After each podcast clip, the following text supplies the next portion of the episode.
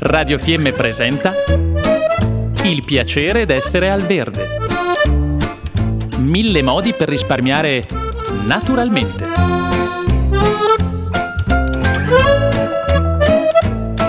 Programma a cura di Elena Osler. Antichi riti, lavori primaverili con Stefano Dell'Antonio. E veniamo un po' al lavoro nell'orto. È il calendario stagionale che con il tempo comanda e decide. L'uomo interpreta, prova in base alla tradizione, l'innovazione e il meteo tecnologico. Siamo in aprile, mese fantastico per la terra, per la natura, c'è grande risveglio, gli uccelli tornano a popolare le nostre giornate, i canti, tutta la vita questo mistero si rimette in moto dopo la pausa in- invernale, dopo il letargo. Un po' anche i nostri cuori, i nostri animi si rimettono in moto. Chi di noi non rimane sorpreso ogni anno, ogni primavera, sempre, davanti al primo fiore, al primo al primo campo che rinverdisce, al primo prato e, beh, ai primi lavori che si fanno, o, meglio, ai lavori che si fanno in questo, in questo periodo post stagione invernale.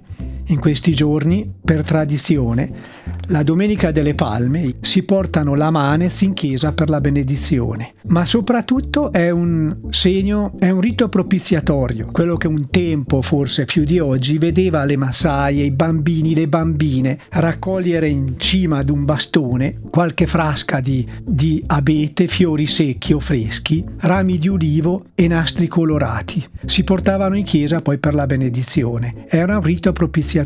Questa manes, queste palme, come, come venivano chiamate anche qui in Val di Fiemme e in Trentino, venivano poi lasciate sulle staccionate degli orti fino alla domenica dell'Ascensione. Poi venivano rigor- rigorosamente bruciati nel focolare di casa. Bello questo rito perché ri- richiama la bellezza, richiama l'arte, richiama il colore. Vieni, arriva colore, noi ti aspettiamo slanciandoti, alzandoti verso l'alto era un segno di una comunità che aveva un unico, un'unica visione del cielo e della terra, tra sacralità, ritualità, mistero e fede. In aprile le donne concimavano l'orto, poi seminavano i cavoli, le rape, le barbabietole e l'insalata. I campi venivano preparati per l'aratura. Se in pendenza occorreva ridistribuire la terra scivolata a valle in seguito al disgelo. Portar terra, faticace. A maggio si arava il campo. Le donne dovevano guidare l'aratro trainato dai buoi e tracciare i solchi per la distribuzione delle patate da semina. Finito il duro lavoro in mezzo al campo, veniva posto un rametto di ulivo, magico rituale propiziatorio e sacro. Vanno nel mio giardino nuovi passi, dita nuove smuovono le zolle. Sulla cima dell'olmo un trovatore tradisce la solitudine. Nuovi bambini giocano sul prato, nuovi stanchi dormono sotto. Pure ritorna pensosa primavera, pure puntuale la neve. Grazie Emily e grazie Stefano. Abbiamo trasmesso il piacere d'essere al verde. Mille modi per risparmiare naturalmente.